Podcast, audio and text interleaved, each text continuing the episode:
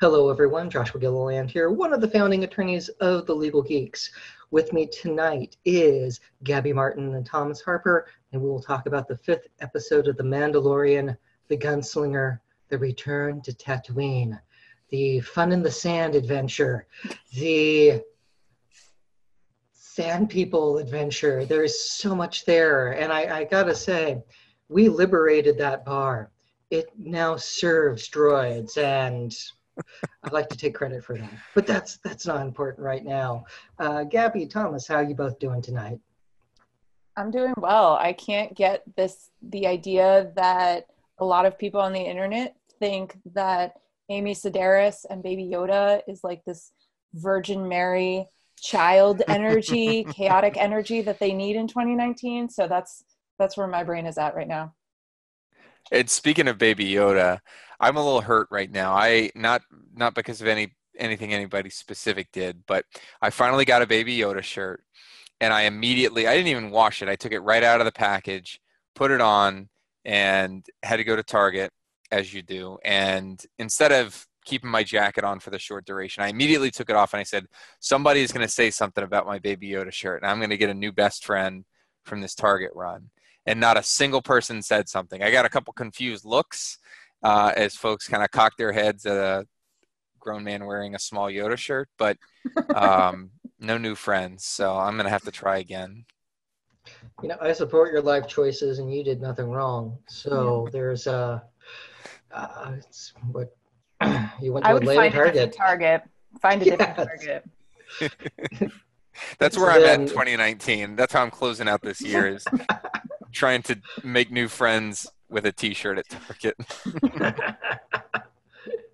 well, let's get into the gunslinger, which I uh, I, I, saw um, one of the folks from Lucasfilm refer to this uh, episode as the chef's kiss episode, and I was like, what's what's he mean by that? It's like, oh, that's what he means, and I uh, again just making sweet love to all the nerds writing I love you and lipstick on the mirror, and I'm fine with it. I'm absolutely fine with that.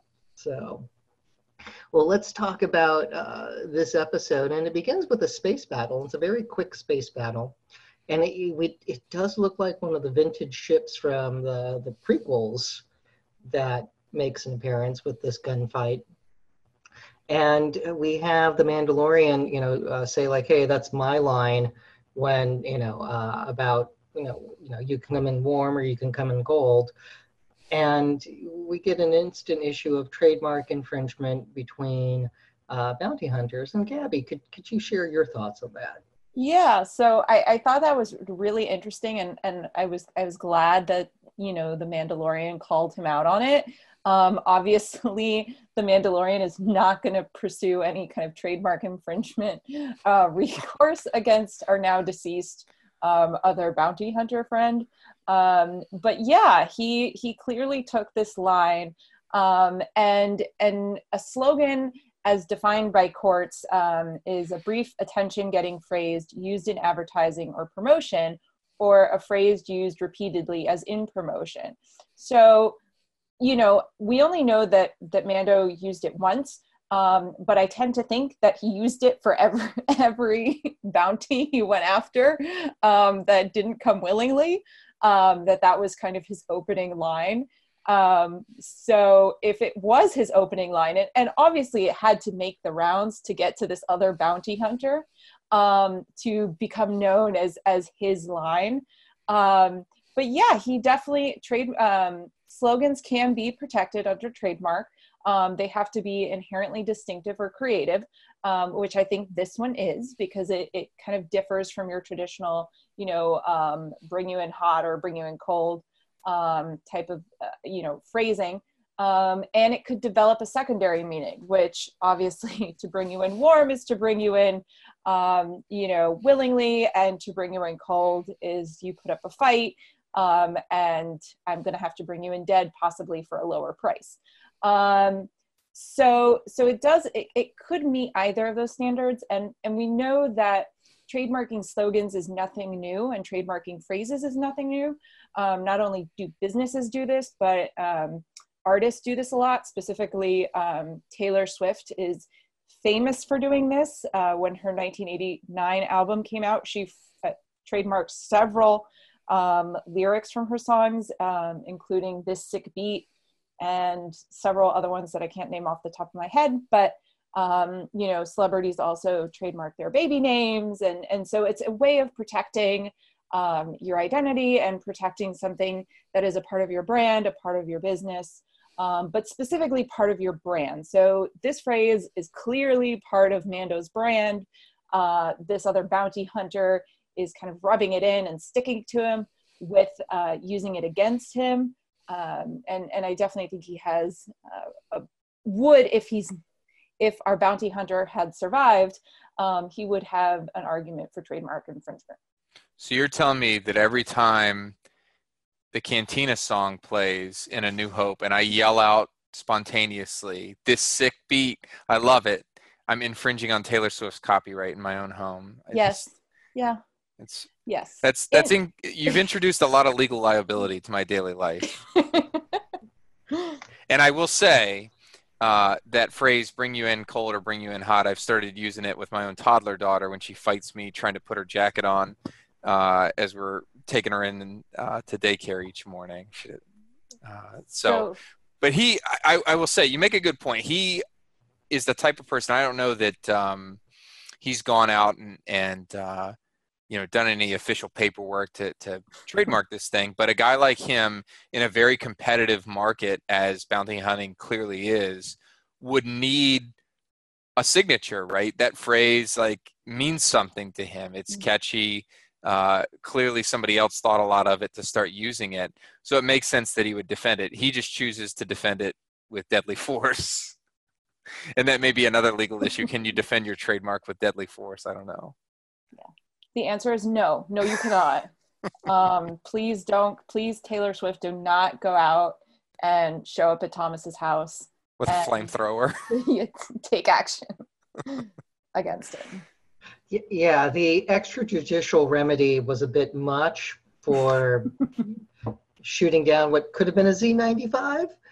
But um, that does raise good self-defense issues because he was being shot at by said Z95. So when you look at the totality of the circumstances, defending oneself with lethal force from lethal force versus bringing a copyright suit, I, I I'm going to go with the lethal force situation because you need to be alive in order to bring said infringement action. Yes which then brings us to where we land. You know, there's a, you know, we, we, we go back to Tatooine, back to where it all began, at least in the release of the movies.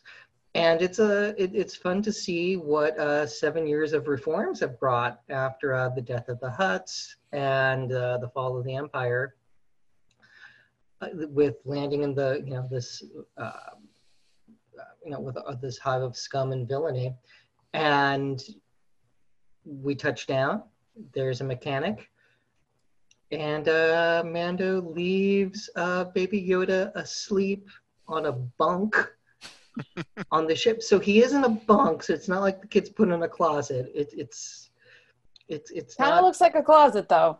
Kind of looks like a, I mean, it has a door. it, it's it's a bunk, and that's he's on a ship. Ships aren't exactly known for their creature comforts. That's a bunk. It's a very, very tight little bunk. And uh, Amanda goes out to find work, and the kid's sound asleep. Now, the last time the kid fell asleep after the, um, uh, you know, rhino beast, uh, the mudhorn, he was out for like a long time now, granted, weeks on, uh, you know, the the prior planet uh, with all the krill farmers, you know, he probably was sleeping normal hours. But again, he's put down to bed, and Mando's going to go find work. Uh, let, us let's, let's talk about some of the child endangerment issues issues that could come up with that. Um, Gabby, how about your take? Yeah, I mean, poor Mando. Well, he's he has so many issues leaving this kid. I mean, this whole series can just be about him abandoning this kid over and over and over again. Um, and and this is specifically a unique situation because in in the past in the last episode he left he tried to leave baby yoda with a server and then he tried to leave uh, baby yoda with omera on the the the krill farm um, so he was leaving the baby in somebody's custody right he was leaving him in somebody who would watch him and supervise him and what have you here he's leaving him like just theoretically in a hot car because they're on Tatooine, they're on a desert planet. He's leaving him in a hot space vehicle. Um, so, and we know that uh, 20 states have laws that make it illegal to leave a child unattended in a vehicle, regardless of the temperature outside. So, you could leave a, a kid in a car uh, when it's 60 degrees outside, 100 degrees below zero. Um, it's illegal regardless of when you leave them there here where I am in Connecticut, it's actually a felony um, for any parent or guardian um, to leave a child um, under the age of 12 unsupervised in actually in a place of a public accommodation, which we can reflect on how that would work in, in the cantina scene in the previous episode, but also to leave them unattended in a motor vehicle uh, for a period of time that presents a substantial risk to the health or safety um, of the child. Um, and so in um, or in, in Florida, um, there's also a law against it. Um, it would be considered a misdemeanor, um, and the period there is excess of 15 minutes. So presumably, Mando has left the ship for longer than 15 minutes when um, Peli Motto goes on the ship. So he's violated Florida law, he's violated uh, Connecticut law um, by abandoning his kid on a hot spaceship. He has violated several laws in at least 20 states. So Tatooine I, does seem like the Florida of the galaxy. It does. a Tatooine man. Yeah, I uh, I think it's a little different, and it'd be interesting to get into case law to see if they recognize any differences. No, he's not left in a backseat of a Camaro. He, he's left in something that could be more like a motorhome, you know, that has a bed in it that's bigger than just, you know, a car. Mm-hmm. It'd be interesting to see if there's any case law that, that differentiates that, or if they just take a very, you know, strict view of uh, a motor vehicle is a motor vehicle. Well, I think I think the key thing, and especially with Connecticut law, you see this is is the key aspect because the Connecticut statute applies to both pub, places of public accommodation and motor vehicles. And the key in, in that statute and also the Florida statute and is that leaving the child unattended or unsupervised. So I think he had a better opportunity. He had you know a better defense in the case of leaving the kid in the cantina with the server quote unquote watching him um, as opposed to just kind of leaving him in the car and you know taking off with nobody to monitor the child you know because what if the child um, has an illness or has any sort of issues and nobody's there to attend to the child so and certainly I, I think you're right on and and if the bar if the law we're talking about has substantial risk is sort of the the key hinge factor there. The the risk to the child while under the care of a random bartender is a lot different than the risk to the child on blazing Tatooine in the back of a non-running um, spaceship, even one that's you know fairly sizable. That thing is going to get hot pretty quickly, even in the the slight shade of of the docking bay there. And Josh, I almost wonder if the space can almost work to the Mandalorian's disadvantage. In other words, there's a lot more stuff for the Baby Yoda to get into wandering or you know blasters uh, you know that whole cabinet of blasters. He's got a carbonite freezing chamber in there. And there's a lot of um, uh, attractive nuisances if you will all over that ship that maybe there aren't in the back of like if he was driving like a space camry or something like yeah. that and we know Baby Yoda is interested in all the little doohickeys yeah. on on the ship, as as evidenced by the past two episodes. He's clearly touching everything and playing with everything. So he's not yeah. trustworthy. yeah, there's a Yeah, I would think a babysitting droid would be helpful at this point in time if you need to go undertake a job and not have the child blow anything up. I would think that would be a much, much smarter plan. Um, so that way uh, the child is safe. So let's let's go to the immediate contract negotiations that uh, happened after you know uh, disembarking the Razor Crest and chatting with a uh, Peli. You know he has 500 Imperial credits, so even he had some of the the funny money left over, and you know asked like, what can this get me at least for for now? And he was going to go take on more work. Uh, what are your thoughts on uh, the the contract issues with this? And, and Thomas, uh, why don't you take the first swing at this? It's not really a well-defined contract, and and from both sides, Mando doesn't seem to have a full idea of what he's asking for. Other like obviously he needs berthing for the ship, but they don't really get into the extent of the repairs that are done. He doesn't ask for an estimate to be done. he he has no idea what the scope of work is. I don't think Peli Motto knows the scope of work that needs to be done, other than that this ship is all banged up and needs a lot of work. Um, I think the the other issue here is, you know, what's the labor rate, right?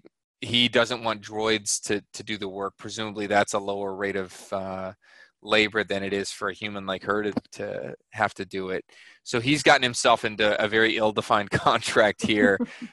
Peli Motto has no idea. I mean, she's taking an awful risk that she's just not only going to have this giant hunk of junk sitting in her hangar needing repairs with no guarantee that he's going to come back, but shortly after he leaves, she's now in charge of this baby as well that she doesn't know about. And it's funny, she sort of modifies the contract on the fly and and takes this baby under her wing and just says, you know, we're going to ch- charge more for the babysitting services. Uh, but I wonder whether Mandalorian would have necessarily agreed to that contract modification. Gabby, your your thoughts? Yeah, it, it, it, does seem that that it's it's a very terribly negotiated contract. I mean, while they were negotiating or quasi negotiating, um, I was just thinking, my God, if if you went to go do that with a mechanic, uh, you would just be in so much. Oh my God, the the disaster you would be in if if you tried to to do something similar at a mechanic.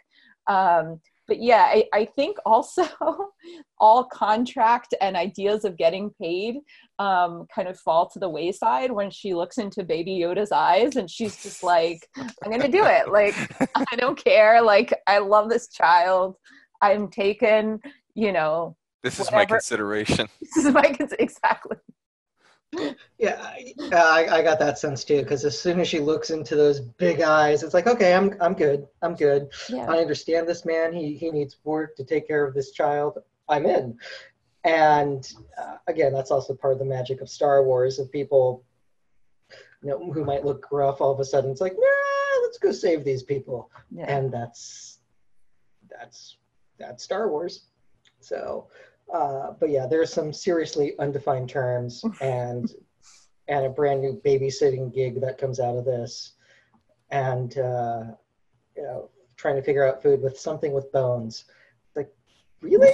Did I'm gonna go with something soft now.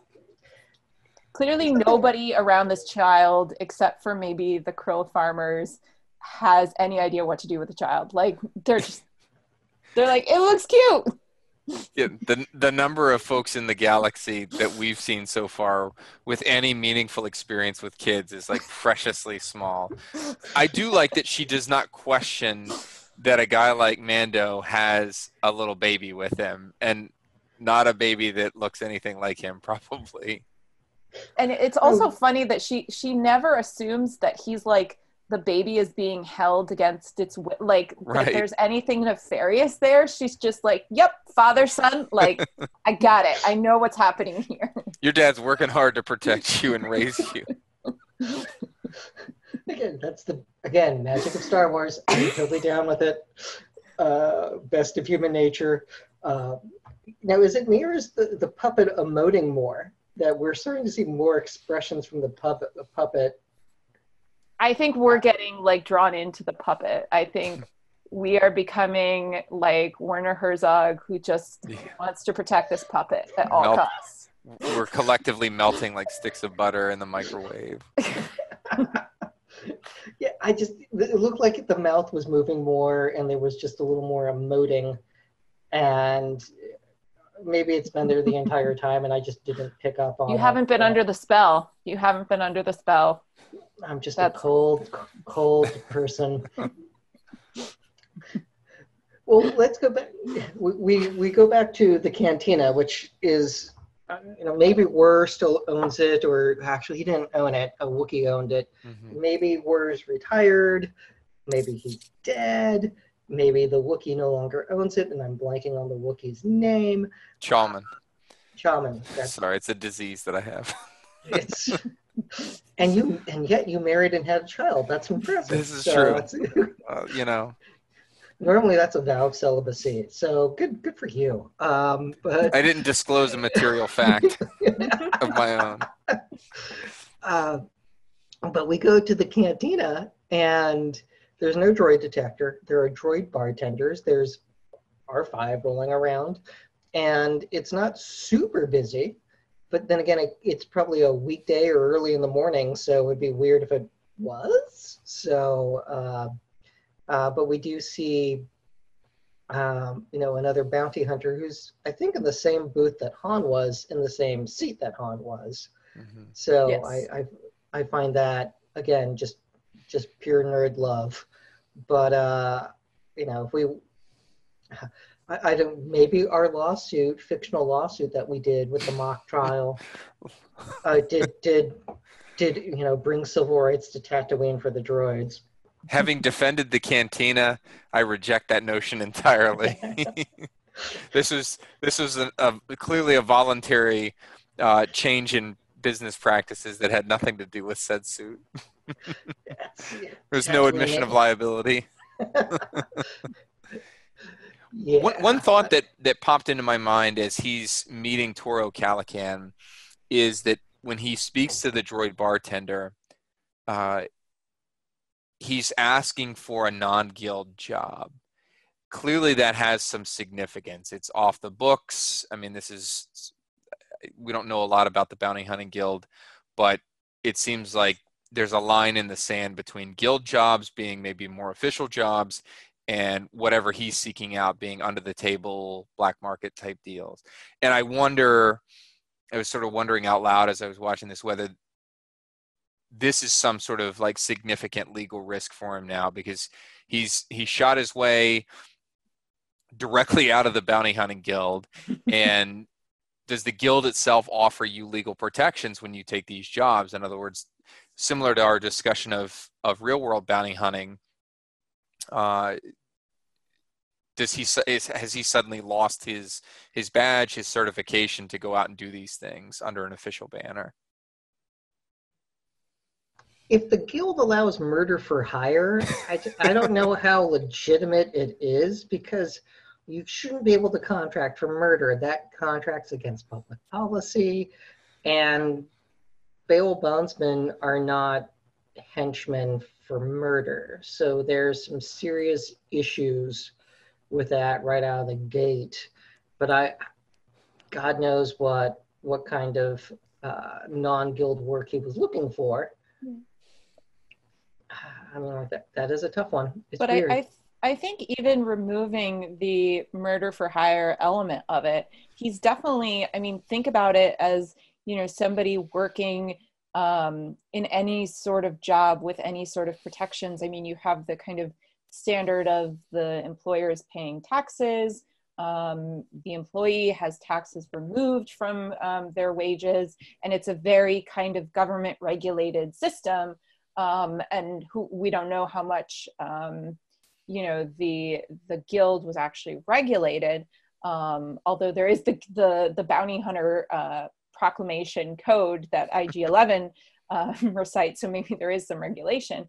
Um, but now he's he's without that, so he is he's working under the table the guild may have had some sort of insurance to protect him against um, any sort of claims if things go wrong.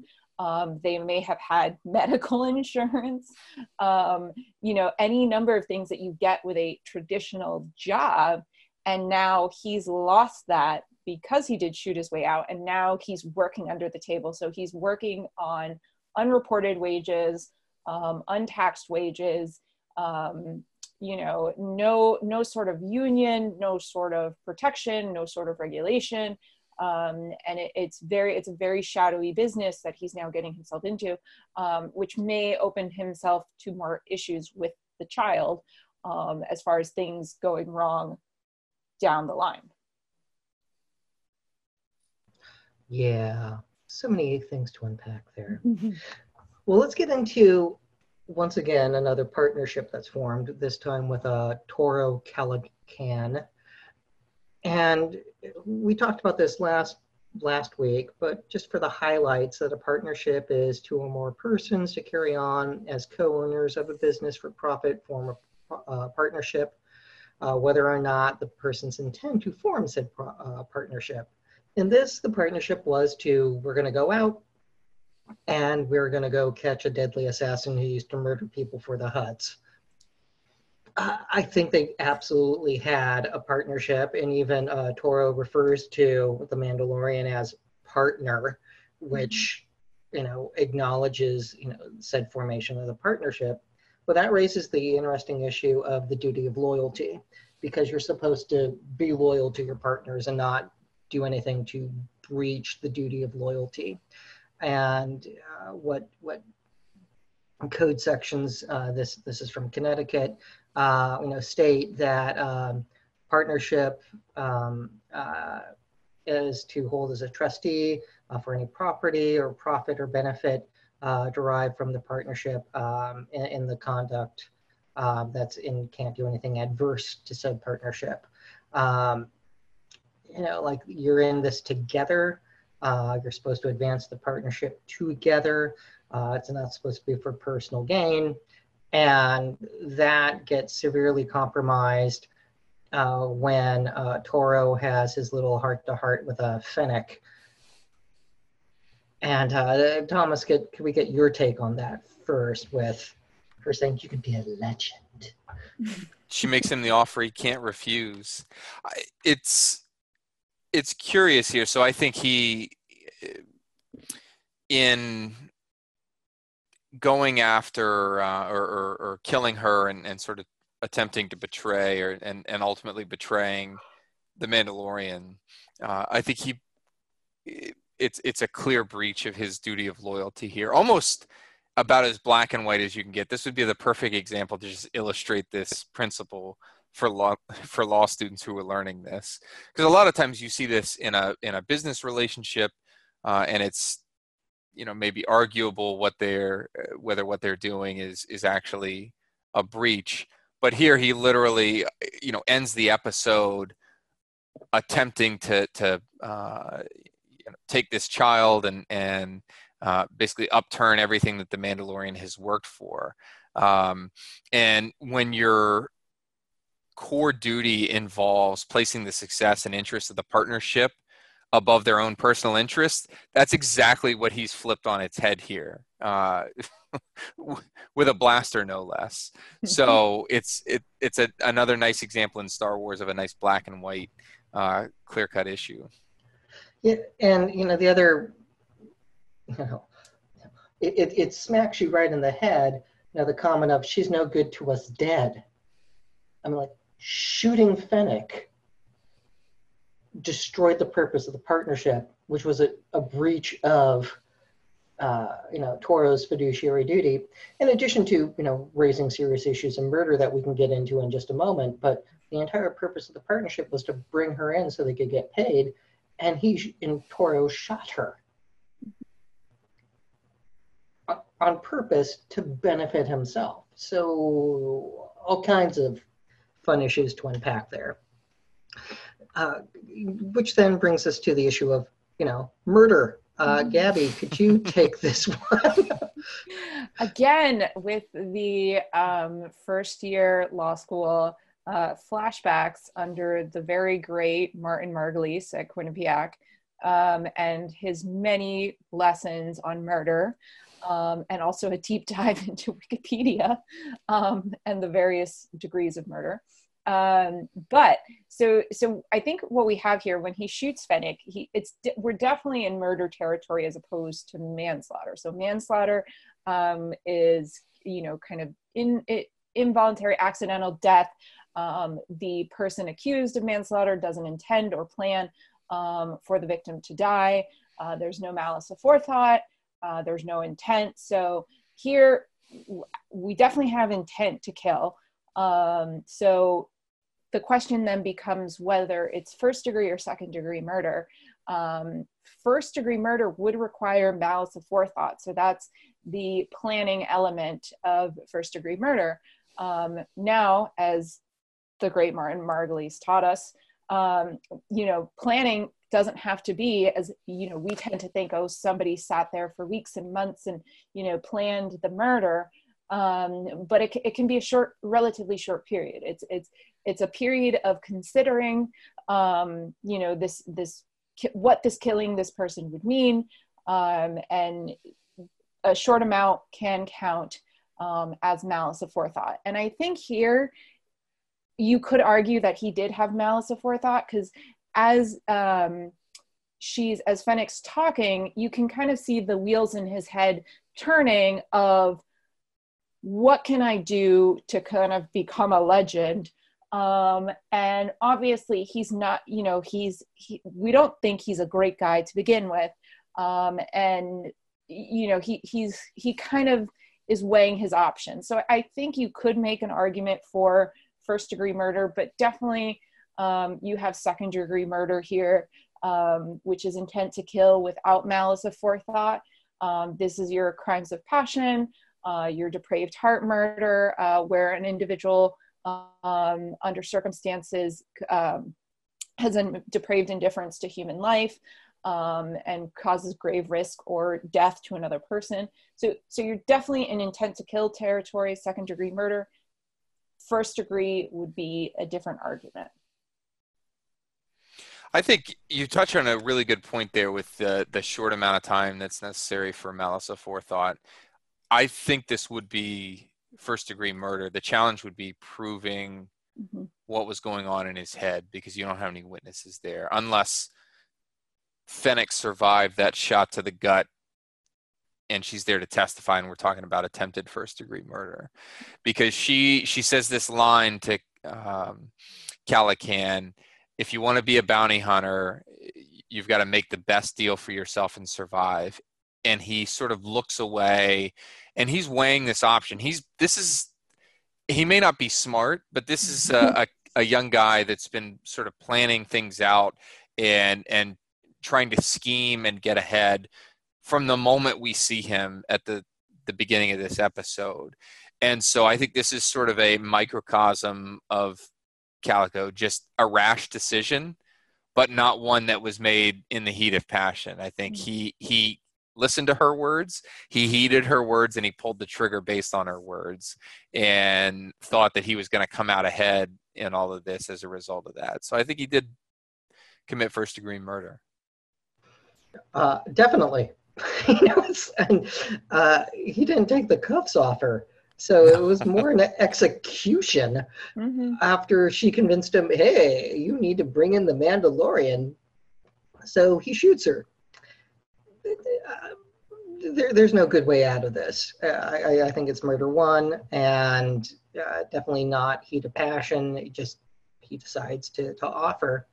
Now, if she survived, because it's a waste of a perfectly good actress to have her in it just that briefly sure, there's we still haven't seen the final season of Agents of Shield, but come on, Ming deserves better. but she just got to the Star Wars franchise. Come on, throw her a bone. But uh, I, I think she she is going to survive. I mean, at the end of the episode, um, you know, obviously we're getting a little ahead, but at, at the end of the episode, we do see a cloaked figure stand over her presumably my thought was that's uh, Giancarlo Esposito's character. Um, maybe you know reviving her somehow. Um, and but if she ultimately does die from that gunshot wound, I mean, say she's you know maybe not dead, maybe almost dead, um, as there's clearly a difference between dead, dead, and almost dead. Um, they she you know if she ends up dying later uh, from that that gunshot wound he would still be guilty of murder under the delayed death exception you know as long as you can trace an eventual death to an injury um, a person can be charged with both attempted murder and then murder um, down the line yeah there's we'll find out who that is it, it's obvious, obviously another bounty hunter. But yeah, we'll. But you think Mando would have checked to make sure if she's dead or just bleeding out, because uh, I don't think he would leave a you know someone bleeding out who could who's still uh, a, a target that he could at least cash in on somehow. So that just seemed weird. But we do get a dewback. Uh, now let's talk about kidnapping because people might go like, "How's there kidnapping?" Uh, Pelio and Baby Yoda didn't leave the hangar; they just got forced into the Razor Crest. How is that kidnapping? And uh, I would say, like, look at the conviction of O.J. Simpson in Las Vegas, which was push a guy into a hotel room that he, the guy was staying in. That falls into the kidnapping realm. And uh, Gabby, could could you help us understand why that is. Yeah, and so um, kidnapping is is usually um, the unlawful taking or concealment of an individual, um, or as has been defined as anyone who, without lawful authority, forcibly seizes and confines another with intent to cause such other person to be confined or imprisoned. So even though this is temporary, um, there's no neither in the the model penal code nor any sort of um, you know definitions you'll find out there um, there's really no time element to kidnapping the the element of taking somebody so he clearly has a gun to the head of uh, and Baby Yoda. Um, you know, he's forcing he's forcing them from the ship, um, and and he's he's kidnapping them. He is he presumably tends to either injure them um, he's using them as a shield and a hostage, um, you know, when he confronts Mando. So so he, he, there's no necessary necessary time element um, to the uh, unlawful taking um, or you know detention of somebody.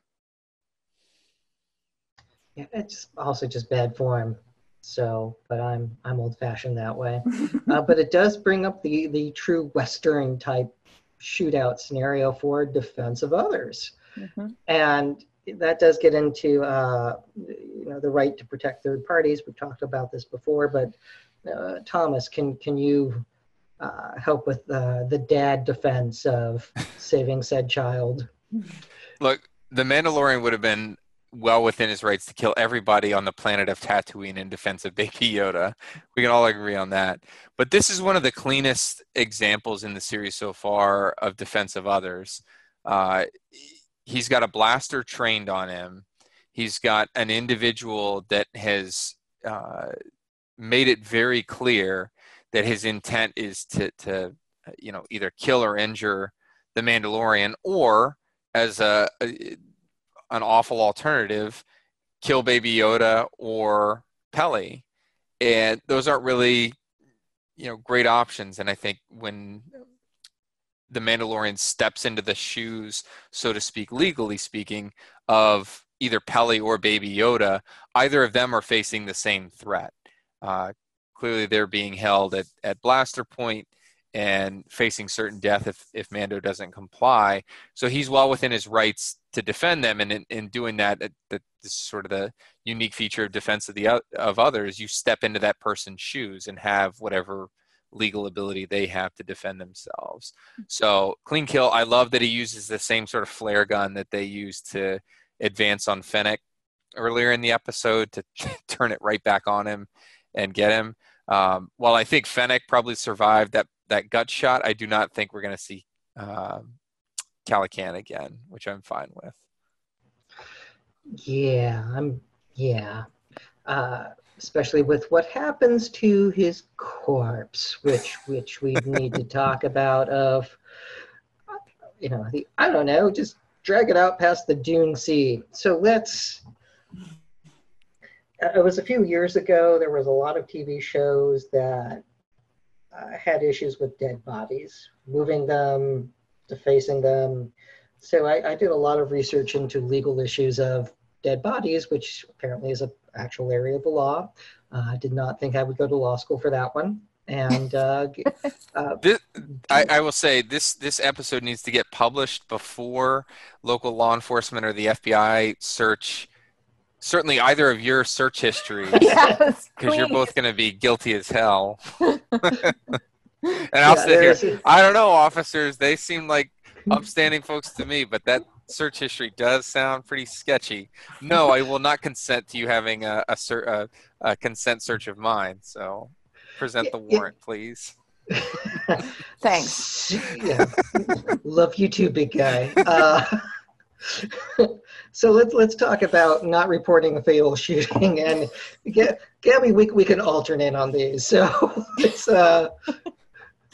So we'll take the non-creepy one first because this does tend to happen more often than people weirdly illegally dumping of a body. Um, people do not report fatal shootings for a number of reasons, especially in high crime areas. They're afraid um, to report, um, you know, because of gang activity and what have you.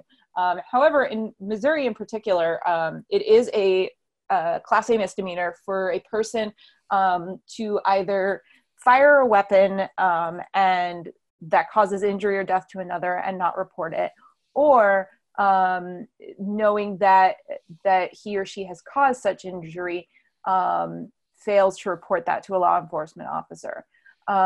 so in Missouri, at least, and, and possibly some other states, it is a misdemeanor to report.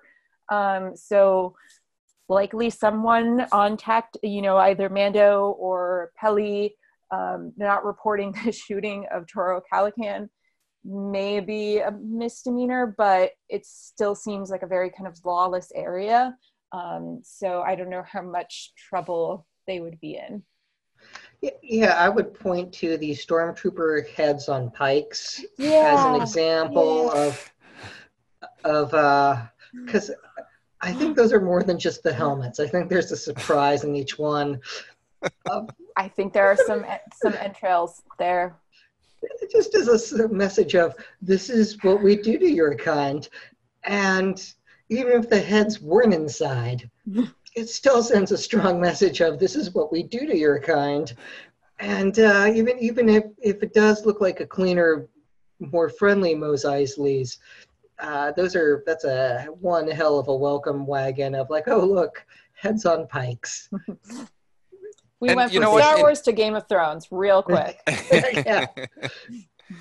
In that environment, I don't blame. I don't. I don't generally endorse unlawful conduct, but in that particular environment, I don't b- blame Peli one bit from quickly getting her pit droids in action and taking care of this body because Tatooine is probably the last place that I would want to have to be answering questions about some dead bounty hunter in my docking bay. There's that. I mean, God knows what kind of law enforcement's actually there. Uh, it does raise issues of we got another dead dude. How do we handle this? maybe she didn't want to deal with the paperwork. Uh, there's, I mean, there's so many weird wild cards with just get rid of the body, and which was. She's got a lot. Of, she's running. She's going to have to un- explain her unlicensed daycare that she's running there. I mean, there are all sorts of issues here. I'm just taking care of my uh, my client's kid. It's just you know it's it's fun. It's therapeutic. She um, just wants to play her cards and live her life and just survive. Be, be free of government regulation. Just exactly. it's you know it's like those people who want to live in Montana and not have speed limits. You know, just that very very extreme libertarian uh, point of view of I just fix things. It's, it's, it's who I am, plus childcare. Uh, well, let's get into the illegal dumping of bodies, which you know is a crime. We have lots of rules with with dead people. Breaking this down, the law of the dead is they're supposed to get buried fast. We don't want diseases coming about. We don't want rotting corpses. It's bad for morale. It's bad for public health. So we want to get rid of these things. Either they're buried or they're in, you know, uh, cremated very quickly after death. That's why we have cemeteries. We have rules for moving dead bodies between counties. And this was just drag the body out to the Dune Sea and, and leave it there. Uh, theoretically, it get picked apart. Uh, I don't know if they plan to strip it. I mean, what no. do you bury it? Just we do know there are womp rats in Beggars Canyon, so I, I only I can only assume that that's the real reason, other than the distance from Mos Eisley. Yeah, would there be banthas that could feed? I'm like, would they chew on it? I, I don't know, uh, but some scavengers would would probably pick the bones clean. Uh, you know, you know, Gabby, what what did your uh, unfortunate research? Uh, oh my gosh it, it was it was terrible and yeah my i may be deleting my browser history shortly after this because it is very creepy um, and i stumbled apparently there's a whole wikipedia page about the um, dumping and uh, destruction of a body. Um, so thanks wikipedia. Thanks for everybody who put that together. Like go get some help. Um, but most one thing I stumbled on, which I did not know this, apparently, again, there is a whole area of law of the dead. Um, there are actually local zoning laws um, that regulate where bodies can and cannot be buried. Um, so, unfortunately for you, you cannot like go bury um, your your bot your loved one's body. I don't know in in Six Flags or Disney World or what have you. Um, you know, it has to be in an area that's specifically zoned uh, for cemetery and internment. Um, and the, the state license and, and permits where graves can be, um, where they bodies can be buried, um, and you can be arrested for illegal disposal of a body, as a man in Roanoke, Virginia was. Um, so please do not go illegally dumping bodies of your loved ones. There is a whole genre of literature that says why that's a really bad idea. Um, so just don't do it. It's a crime. When it seems like, especially with crimes like murders and whatnot, you can't go a day or two without reading a story, probably a lot out of Florida, um, of somebody that murders somebody hides their body, tries to dispose of their body, and then in addition to the murder, they get charged with desecration of the corpse or, or mishandling of the corpse. Mm-hmm. Uh, you, you saw it recently. Oh, I'm trying to think of that um, that case where that father killed his wife and uh, two young kids, and then went to the oil derrick or the uh, oil field where he worked and dumped their bodies there. But quite frequently, I mean, they're you're dealing with a situation where the person has not only mishandled the corpse, but they've removed the literal crime scene or the key element of the crime mm-hmm. scene. And so there's a particular sort of law enforcement angle to that. And I, I think that would play here because as big a jerk as uh, Calican may have been, that dead body sitting there was a crime scene, regardless of what legal justification Mando had in killing him. The, you know, whatever Tatooine authorities exist would have an interest in investigating this, certainly sending him to an autopsy to determine cause of death and, and working all those things out. And it's just not kosher to take him and, and dump him in Beggar's Canyon of all places. there are if he had issues. said the Sarlacc, I would have been like exploded with pure Star Wars awesomeness. But I'll take Beggar's Canyon. Beggar's Canyon's still a nice deep cut, so yes. it, it works for me. Which, which you raise the issue of desecration of a corpse and dragging if they literally just drug the body out god knows how many miles that would absolutely be desecration so let, us break down desecration so many states recognize there's a tort for abusing or mishandling a body and that's generally because you don't want to freak out family members with like what did you do to my boy uh, under common law, and it was Lord Coke who said this in the 17th century, that a corpse has no value. So it's like you don't go selling bodies, and that's an entire different issue with medical experimentation.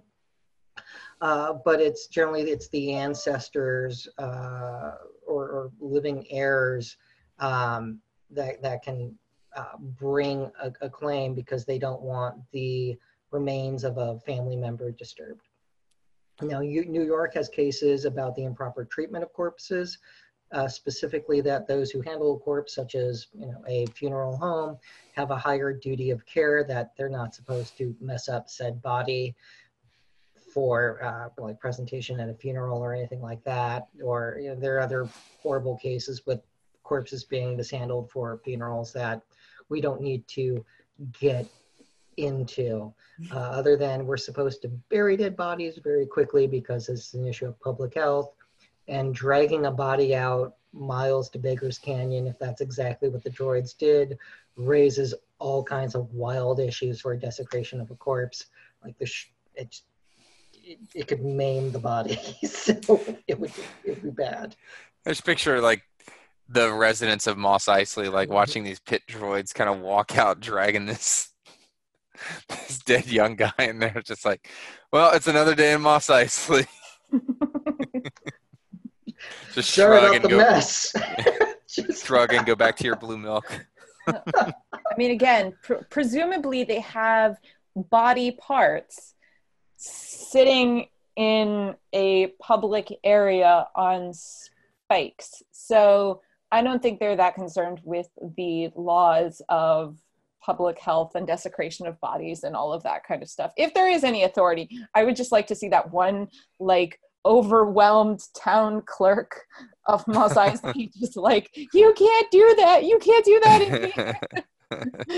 the, the one person trying to enforce leash laws yeah. and just at her wits end of mm-hmm. this is not okay. um, now, things that just struck me, and, and we do need to kind of keep this brief, but this edition of Mos Eisley's looked more like the 1977 original cut of Star Wars. Mm-hmm. Mm-hmm. That it's it's it's a little more on the sleepy side. We don't have CGI creatures walking around. It's a little more on the sleepy side, and I thought that was interesting because what's happened post Return of the Jedi did killing, you know, Leia killing Jabba the Hutt, did that create a giant power vacuum that actually allowed normal government functions to start working? Follow the empire. Did, what what impact did that have? Yeah, you you kill the area's largest employer of scum and villainy, and it kind of becomes tough to make it you know make it work there.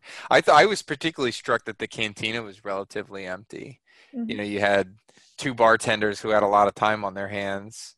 Uh, I did love that they were the same model uh, EV droid as uh, Jabba's torture droid EV99 that you see in Return of the Jedi. They seemed a little kinder, kinder though. Yeah, they again for food service and prep you would have to be, and uh, you know R five, you know he he didn't have a bad motivator, so he was he was out living his He's best endured. life. And, he's doing his thing. So, uh, well, yeah, it, again, maybe it was morning. Maybe they they had just opened. So, but not seeing the droid detector on the wall, that was a nice improvement. And the speeders looked like the same type of speeder that Anakin had in uh, Attack of the Clones. Mm-hmm. Swoop bikes. Yes. Yeah, that was a nice touch. Just a making sweet love to the fans. So mm-hmm. that's uh, it's, it's the way I think of this episode. The only uh, thing missing was a sand joke. Nobody made a sand joke. there should have been a sand joke. That would have capped it off. It would have been the the cherry on top. Just dunk on everybody. Uh, no, no Jawas, but it was nice seeing sand people, and violence did not ensue with said van, uh, uh, sand people and the banthas. So I thought that was kind of nice. Uh, yeah. Trade their way through to safety where no one needed to die.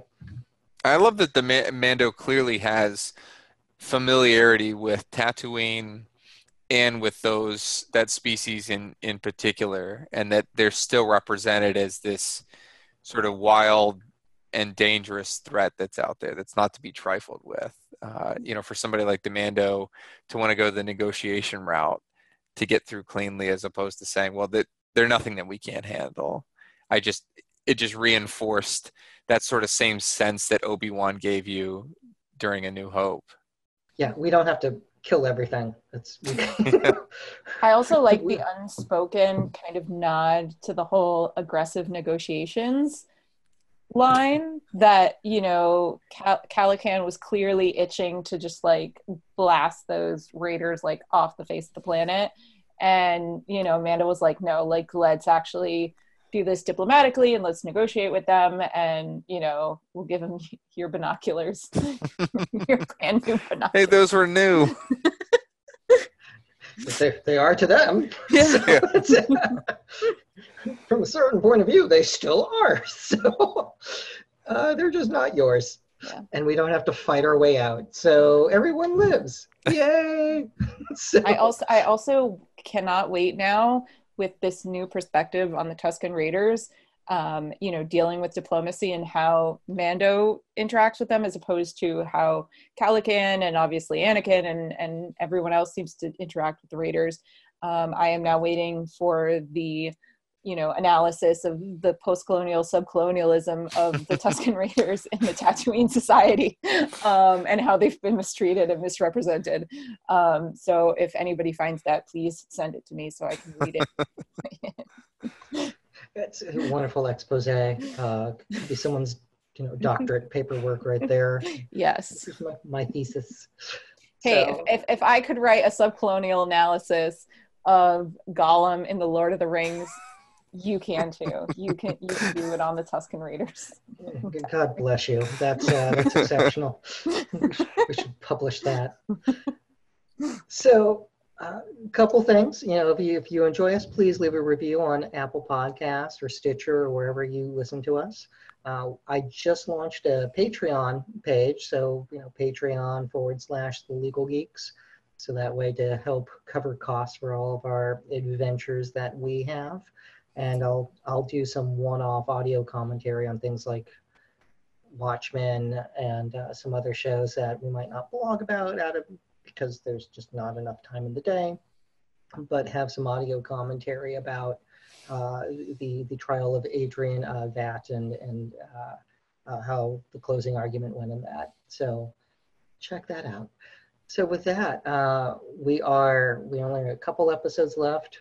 I don't know if we'll get uh, that that Ahsoka live action cameo. I want to hold out hope that that's the their swing for the fences moment for how we saved as a kid.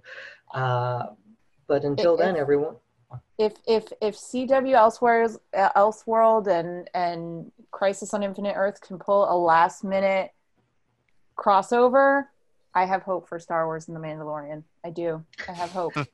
yeah, and they haven't announced all of the crossover and cameos, so there's mm-hmm. apparently six that they haven't, uh, you know, disclosed. So, yep.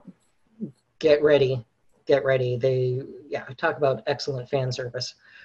Anywho, uh, with that, everyone, thank you for listening. Thank you for tuning in, and stay geeky, stay geeky, America.